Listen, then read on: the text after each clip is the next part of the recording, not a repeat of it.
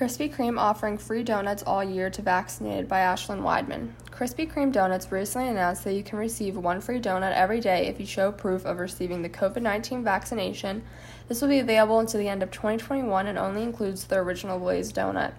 The iconic donut shop specifies that any guests who have received at least one of the two shots of the Moderna or Pfizer vaccine or one shot of the Johnson Johnson vaccine qualify for the promotion, said CBS News.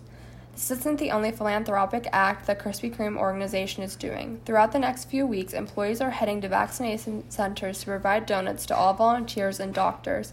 Despite the good intentions of the promotion, Krispy Kreme has received some backlash from giving out free donuts.